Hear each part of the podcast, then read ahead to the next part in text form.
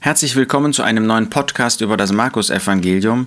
Und wir sind immer noch am Ende von Markus 7, hatten bei den letzten beiden Malen gesehen, wie der Herr Jesus in wunderbarer Weise diesen Tauben, der auch nicht gut reden konnte, geheilt hat. Wir haben das zuerst äh, vorbildlich gesehen im Blick auf das Volk Israel und haben dann beim vorherigen Mal eine Anwendung gemacht auf den Hirtendienst. Wunderbar, wie der Herr Jesus auch heute noch wirkt, auch wenn er nicht auf der Erde ist wie damals, aber sein Dienst setzt sich im Himmel fort zu unserem Segen. Wir haben zum Schluss gesehen, das Band der Zunge wurde gelöst, Markus 7, Vers 35, und er redete richtig. Man sieht also das Ergebnis. Wenn der Herr Jesus wirksam ist, ob damals, ob im Blick auf das Volk Israel in der Zukunft, ob heute durch einen Hirtendienst, durch einen persönlichen Dienst, dann sind Veränderungen sichtbar. Das ist ganz entscheidend, dass, dass wir nicht meinen, dass der Dienst des Herrn Jesus unsichtbar wäre in seinen Auswirkungen. Nein, da wird ganz deutlich, dass das, was der Herr Jesus tut, auch Frucht hervorbringt und die Menschen wirklich verändert. Das Band seiner Zunge wurde gelöst und er redete richtig. Ähm, wenn mir jemand sagt, heute da äh, ist ein guter Hirtendienst geschehen, aber es ist in den Verhaltensweisen, in der Herzenshaltung, die sich ja offenbart in dem Leben, keine Veränderung zu sehen, dann habe ich ganz erhebliche Zweifel, äh, dass wirklich das Werk Gottes voll endet, vollzogen worden ist. Nein, wo der Herr Jesus wirkt, da ist eine Veränderung sichtbar. Und das wollen wir uns selbst sagen lassen, denn der Herr Jesus muss bei uns täglich wirken. Da ist so viel in meinem Leben, was nicht in Übereinstimmung mit den Gedanken Gottes ist. Und das wollen wir auch zugeben, da wollen wir auch bekennen, dass das so ist. Und dann wollen wir das Wirken des Herrn Jesus zulassen. Dann kommt nun ein weiterer Punkt. Er gebot ihnen, der Herr Jesus, Vers 36 und er gebot ihnen, dass sie es niemand sagen sollten. Hier finden wir den vollkommenen Diener. Der vollkommene Diener möchte nicht im Mittelpunkt stehen. Ähm, er möchte auch heute nicht, dass wir Menschen im Mittelpunkt stehen.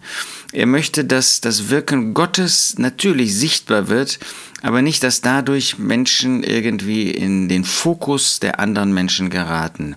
In einer Zeit, ähm, wo über alle möglichen Kanäle ähm, versucht wird, in dieser Gesellschaft, auch unter Christen, dass man auf Menschen sieht, wollen wir nicht übersehen, dass Gott einen anderen Weg hat. Der Jesus wollte nicht.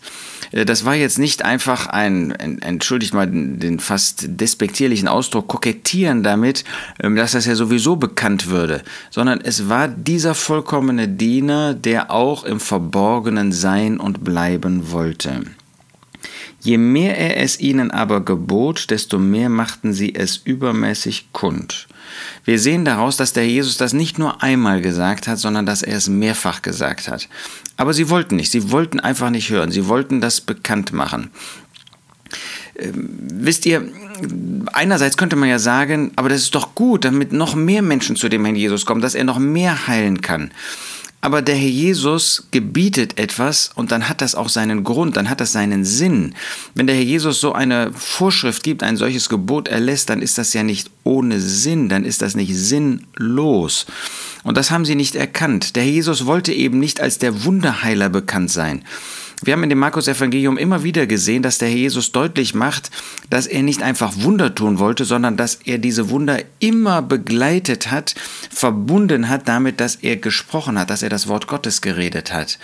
Und deshalb wollte er nicht durch ein solches Wunder bekannt werden, sondern er wollte als der äh, wirksam bleiben, der das Wort Gottes redete. Und deshalb hat er das eindringlich auf ihre Herzen, auf ihre Gewissen gelegt, aber sie hörten nicht. Bei uns geht es ja nicht um diesen Punkt, obwohl ich natürlich als Diener auch versuchen könnte, mich selbst in den Mittelpunkt zu stellen, ähm, indem wir ähm, nicht auf den Herrn Jesus letztlich den Blick richten, sondern auf uns selbst. Natürlich werden wir das nicht irgendwie so äh, töricht tun, indem wir sagen, er kommt zu mir, kommt äh, zu uns.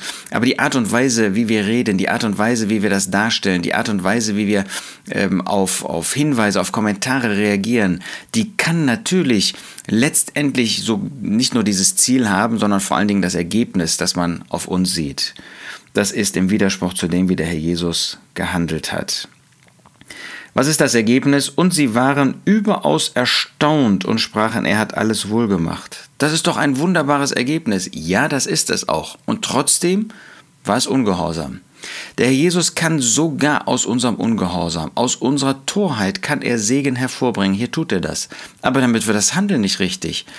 Ähm, dadurch, dass das Ergebnis hier so ein Segen ist, dass jetzt viele Menschen sagen, er hat alles wohlgemacht, ähm, könnten wir sagen, ja, dann war das doch gar nicht so schlimm. Doch war es, weil es ungehorsam war. Jeder Ungehorsam ist eine Sünde. Und wo immer ich versuche, mich oder andere Menschen in den Mittelpunkt zu stellen, ist das verkehrt, ist das Sünde. Und doch wollen wir sehen, er hat alles wohl gemacht. Das ist mehr als er hat ihn gesund gemacht. Er hat es wohl gemacht.